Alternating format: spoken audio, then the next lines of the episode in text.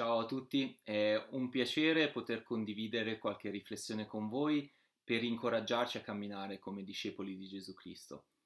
E partiamo con un'immagine, un pit stop di una macchina di Formula 1. Il pit stop serve per dare al pilota e alla macchina la possibilità di raggiungere il traguardo e anche magari vincere la gara. Cosa succederebbe se non si fermasse a fare il pit stop? Probabilmente la macchina si fermerebbe a causa di guasto perché semplicemente finisce la benzina o ci sarebbero problemi tecnici o le gomme e di fatto non raggiungerebbe l'obiettivo eh, che la squadra si è posta. Oggi parleremo di pit stop, ma non quelli delle macchine, i nostri.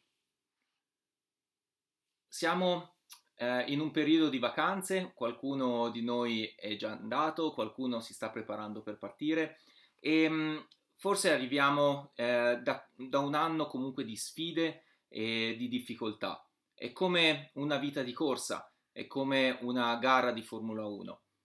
Fa- la famiglia da gestire, il lavoro da f- portare avanti o forse da cercare, lo studio, gli esami, um, le amicizie da, da gestire, da, da mantenere. E, ehm, è un po' come eh, essere tra le curve di una gara di Formula 1 con tutte le macchine che ci passano accanto e noi dobbiamo cercare di schivarle. Poi accendiamo la tv o la radio e incominciamo ad ascoltare le notizie dei telegiornali eh, di politica, oppure quelle di economia o di cronaca. E tutte queste cose ci deludono, ci abbattono, ci mettono paura. È come l'olio sul tracciato del, della gara, che ci fa sbandare da un lato, poi magari riusciamo a recuperare, però intanto c'è lo sporco sulla, sulla pista e quindi facciamo fatica ad avere aderenza. E poi ci sono gli hobby, che dovrebbero rilassarci, ma spesso eh, ci succhiano ancora tempo e poi siamo di corsa nel tornare a casa, prepararci, lavare, mangiare, uscire magari di nuovo per un incontro in chiesa o per un semplice incontro del condominio giorno dopo giorno, giro dopo giro. Immagino che diversi tra noi eh, si siano immedesimati in questo, almeno in, in parte in questa descrizione. E quali conseguenze sentiamo? Stanchezza, stress, paura, pesantezza mentale, nervosismo, magari dei sensi di colpa perché non riusciamo a fare tutto quello che vorremmo fare.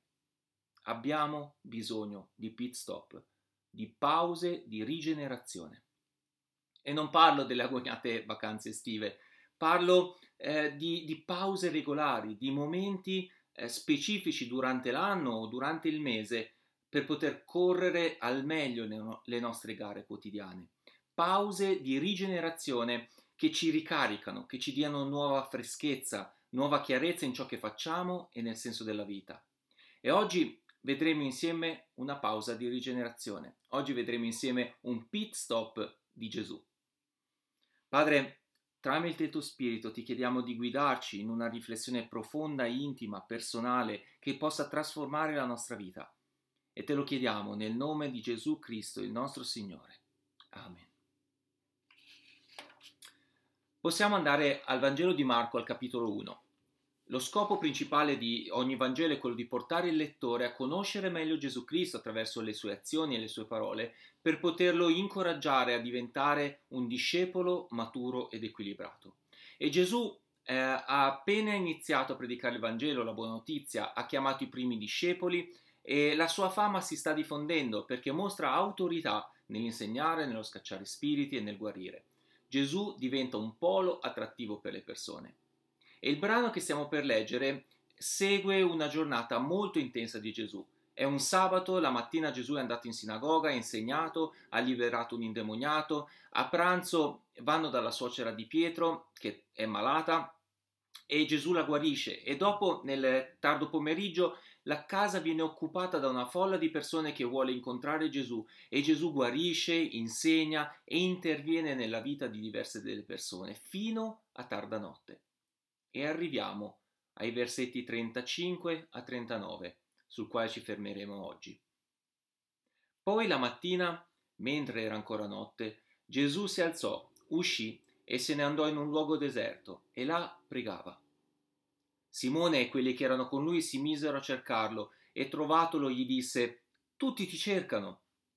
Ed egli disse loro Andiamo altro- altrove per i villaggi vicini affinché io predichi anche là. Per questo infatti sono venuto.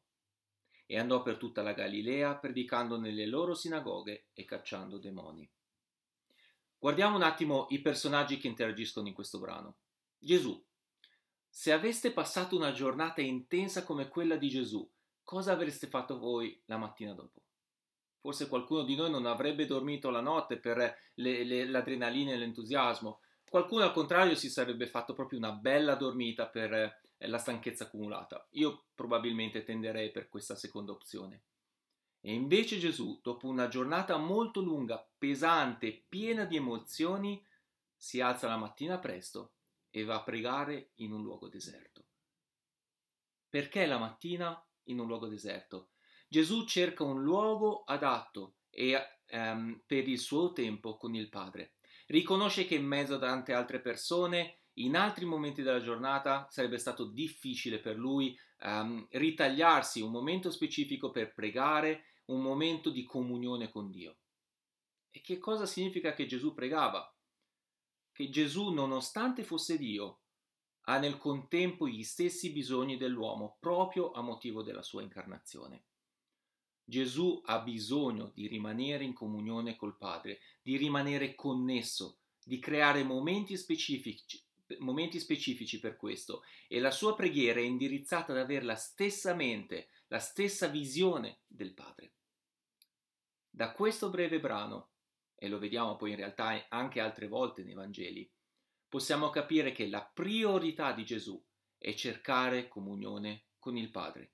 Il suo desiderio è che la volontà del Padre sia fatta in lui e che le sue azioni piacciono al Padre per questo motivo vuole passare del tempo specifico per sintonizzarsi con lui.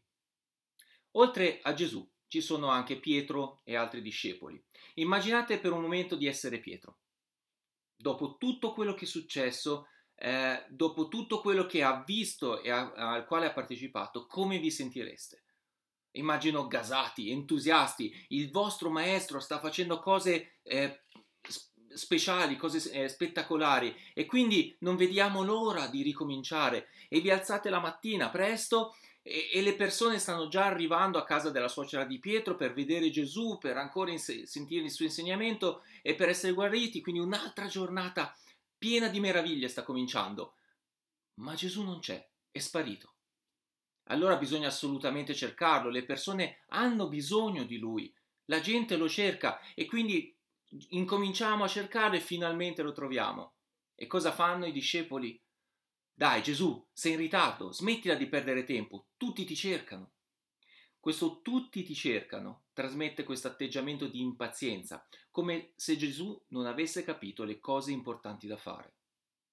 E Gesù cosa risponde? Andiamocene da un'altra parte, perché devo predicare anche là, infatti è per questo che sono venuto. Che cosa vuol dire questa risposta di Gesù ai discepoli? Gesù ha un obiettivo, è venuto con lo scopo di annunciare il regno di Dio e la salvezza. Gesù sfugge alla tentazione di seguire la fama e fare ciò che piace agli altri. Anche se portare aiuto alle persone bisognose e, e portare guarigione è importante, anche se ci sono delle situazioni di emergenza che potevano essere risolte velocemente da Gesù, Gesù sceglie di proseguire per l'obiettivo primario per il quale è venuto. Mette le cose importanti al primo posto e si muove di conseguenza. E quindi vediamo tre caratteristiche di Gesù che emergono da questo brano. La prima è che Gesù ha delle priorità. La seconda è che Gesù ha degli obiettivi chiari. La terza, che Gesù non si lascia distrarre. Gesù ha delle priorità. Gesù fa dei sacrifici per poter avere un momento particolare con il Padre. Dopo una giornata pesante, Gesù si alza presto al mattino per trovare un posto tranquillo e incontrarsi col Padre. Questo momento prioritario nella sua vita gli serve per rigenerarsi in profondità e risintonizzarsi con Dio. Gesù ha degli obiettivi chiari. Questo tempo con Dio è più rigenerante del sonno e del cibo infatti gli serve per ridefinire gli obiettivi e rafforzarli, per capire chi è e che cosa è venuto a fare. Le sue parole, le sue azioni e, e le sue decisioni sono rivolte a raggiungere l'obiettivo principale della sua venuta. Non trascura le altre cose, ma mette un ordine di priorità. Avendo gli obiettivi chiari, può decidere con tranquillità cosa fare senza sentirsi in colpa. E poi Gesù non si lascia distrarre. Gesù non lascia che ci siano distrazioni che possano allontanarlo dall'obiettivo che Dio il Padre ha per lui. Simone vede l'assenza di Gesù e il suo tempo di solitudine come negativa, come una perdita di tempo, un momento improduttivo. Fo- lo vede come una priorità sbagliata, mentre è proprio l'opposto. Simone guarda solo ai bisogni della gente, Gesù vede i bisogni, ma li vede da una prospettiva del Padre. Gesù è sensibile ai bisogni degli altri, è venuto anche per questo, ma non si lascia intrappolare dai bisogni e dalle urgenze, mantiene chiara la sua meta. Faccio notare che le distrazioni spesso non sono cose sbagliate. A volte si pensa subito al peccato, ma in questo caso, come spesso succede anche nelle nostre vite, sono cose utili, cose positive, a volte urgenti.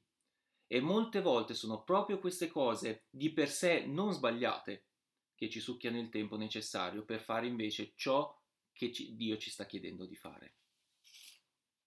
Quindi, Qual è il messaggio per noi oggi? In mezzo alla gara che corriamo abbiamo bisogno di pit stop regolari per poter correre in un modo competitivo e raggiungere il traguardo che Dio ci ha dato. In mezzo al caos che ci circonda, in mezzo alle mille cose da fare, cose importanti, utili, urgenti, proprio per questo la priorità massima è di trovare pause di rigenerazione con Dio per avere obiettivi chiari e non lasciarci distrarre. Ci, ci, viene spesso detto che è importante prendersi del tempo per stare con Dio, ma poi nella pratica quanti lo fanno costantemente? Ci sono almeno quattro buoni motivi per cui la nostra massima priorità dovrebbe essere trovare pause di riflessione con il Padre. Il primo motivo è Primo motivo è che se Gesù lo faceva ed era utile, dovremmo farlo anche noi, ne abbiamo molto più bisogno di lui. Perché se Gesù non riusciva a seguire tutti i bisogni, neanche noi potremo farlo. Perciò dobbiamo stare attenti a cosa scegliamo di fare. Il terzo motivo è perché se non abbiamo chiari gli obiettivi, saremo portati a lasciarci distrarre dalle altre cose. Il quarto motivo è perché le distrazioni portano conseguenze nella nostra vita, a volte stress e stanchezza, altre volte il fatto di non fare la volontà di Dio per noi. E fin qui abbiamo fatto una bella riflessione, una riflessione che però finisce solo con dei concetti, per quanto corretta o, o utile e mancante. Dio non vuole solo informare, vuole trasformare. E sei disposto a farti trasformare da Dio oggi. Se vogliamo essere discepoli di Cristo maturi ed equilibrati, dobbiamo acquisire ed imitare le stesse caratteristiche del nostro Maestro. Quindi la prima caratteristica è la priorità nel cercare pause di rigenerazione con Dio. La seconda caratteristica è la chiarezza negli obiettivi che Dio ha per noi. La terza caratteristica è di non lasciarci distrarre dalle urgenze e dai bisogni. Ritorniamo alla prima caratteristica, la priorità di cercare pause di riflessione con Dio. Dio è sempre con noi attraverso il suo Spirito Santo, ma da questo brano capiamo che abbiamo bisogno anche di momenti specifici con Lui. Le pause di riflessione sono momenti regolari che passiamo con Lui sia giornalmente, ma anche in momenti specifici, in momenti particolari, in periodi, durante il nostro mese o il nostro anno. Nelle pause di riflessione dobbiamo scegliere anche noi un posto che sia tranquillo e il momento adatto eh, per poter includere sicuramente la lettura del, della sua parola, la preghiera, ma anche momenti di adorazione, di intercessione e anche magari la programmazione del calendario guidato dai suoi obiettivi. Poi ci sono tutte le varie eh, discipline spirituali, come il digiuno, la solitudine, la veglia notturna e tante altre ancora. E magari un aiuto molto concreto, in momenti specifici, in pit stop particolari, è proprio quello di circondarci di fratelli ehm, di cui abbiamo fiducia, col quale confrontarci, col, al quale chiedere sostegno e consiglio. E ricordiamoci che Dio ci ha messo nella Chiesa anche per questo motivo. E vi confesso che proprio in questo periodo, a causa del lavoro e di alcuni progetti che sto portando avanti, ho confuso un po' le priorità e ho dedicato meno tempo uh, a Dio. Ma Dio ha moni- manifestato ancora la sua grazia nel ricordarmi questo proprio mentre preparavo questo messaggio e mi ha dato la, la, la, possibilità di cambiare immediatamente la situazione, dedicandomi nuovamente, giornalmente, settimanalmente dei momenti specifici eh, con lui.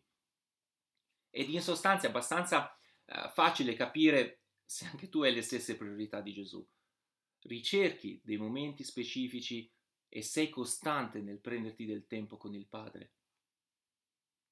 Se il tuo tempo con Dio è saltuario, irregolare, superficiale, vissuto magari come una pillola amara da mandare giù solo per un senso del dovere, allora forse dovresti rivedere qualcosa nel tuo rapporto con Dio, nelle tue priorità. Passiamo alla seconda caratteristica, la chiarezza nei nostri obiettivi. L'obiettivo primario della vita di ogni discepolo, di ogni in realtà creatura, è onorare Dio. Chi non lo fa è come una freccia che è scagliata verso il, l'obiettivo e lo manca. Questo è il significato poi del peccato. Inoltre, tutti noi abbiamo degli obiettivi generali come amare, evangelizzare, essere discepoli, fare discepoli e altri ancora. E ognuno di noi ha degli obiettivi specifici col quale può onorare Dio ed ciascuno, e ciascuno di noi è chiamato a scoprirli e, e ad, a portarli avanti. E Dio spesso utilizza le nostre passioni, le nostre eh, i nostri talenti, le nostre capacità eh, per indicarci e per farci scoprire questo. Eh, Dio a volte si usa anche dei nostri difetti per prendere gloria. E se ti chiedessi qual è l'obiettivo specifico di Dio per te in questo periodo della tua, della tua vita, me lo sapresti dire?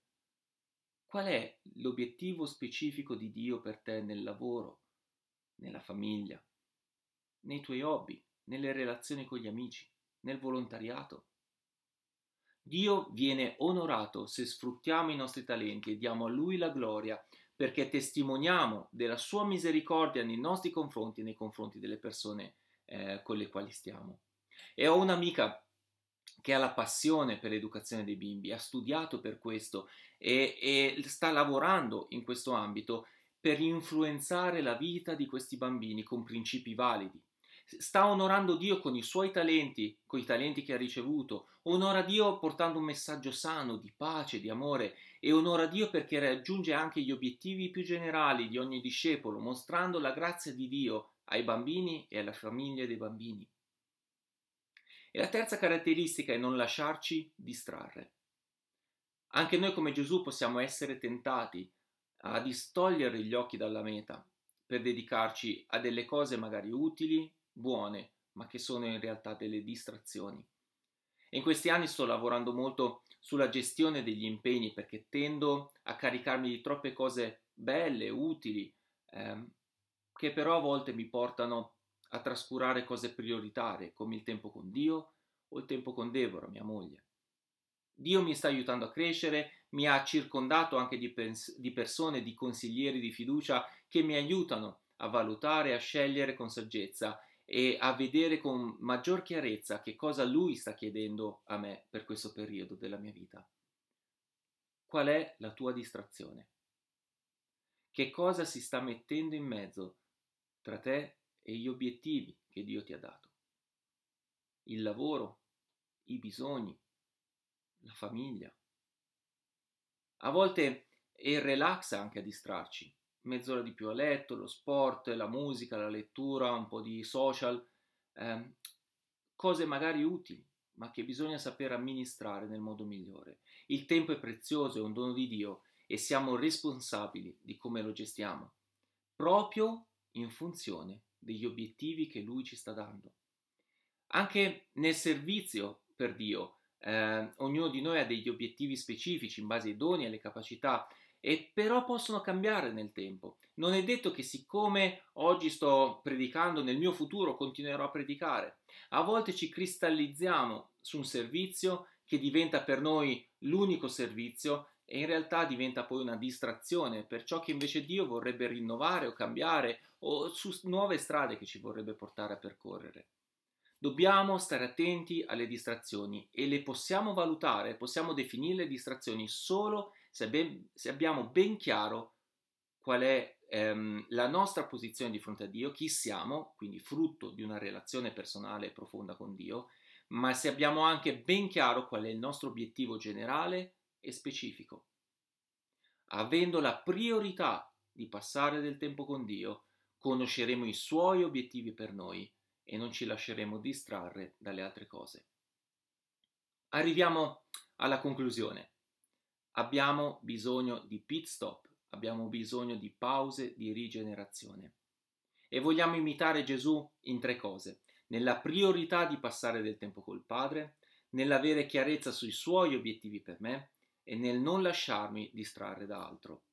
Siamo in un mondo caotico e in un periodo di confusione e incertezza che ci sta intorno, ci mette pressione e ansia e la società sta impazzendo e ci trasmette questo senso di agitazione e di stress. Se non vuoi vivere così, fai come Gesù, prenditi delle pause di rigenerazione.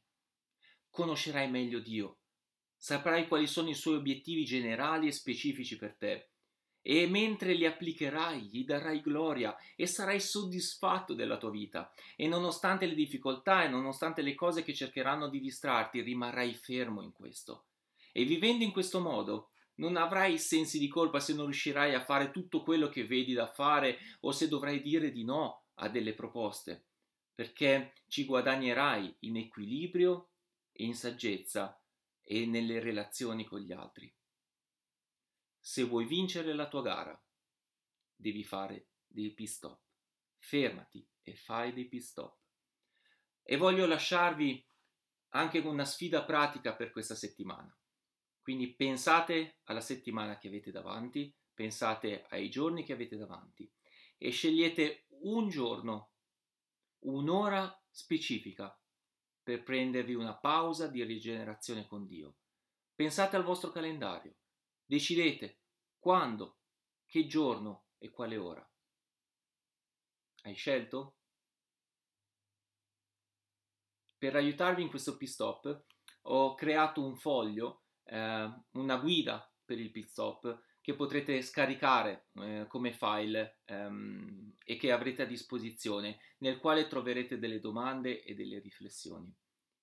E vi saluto e prego che possiate continuare a correre nella gara della vostra vita con successo, con soddisfazione, guidati da Dio e orientati dalla sua guida.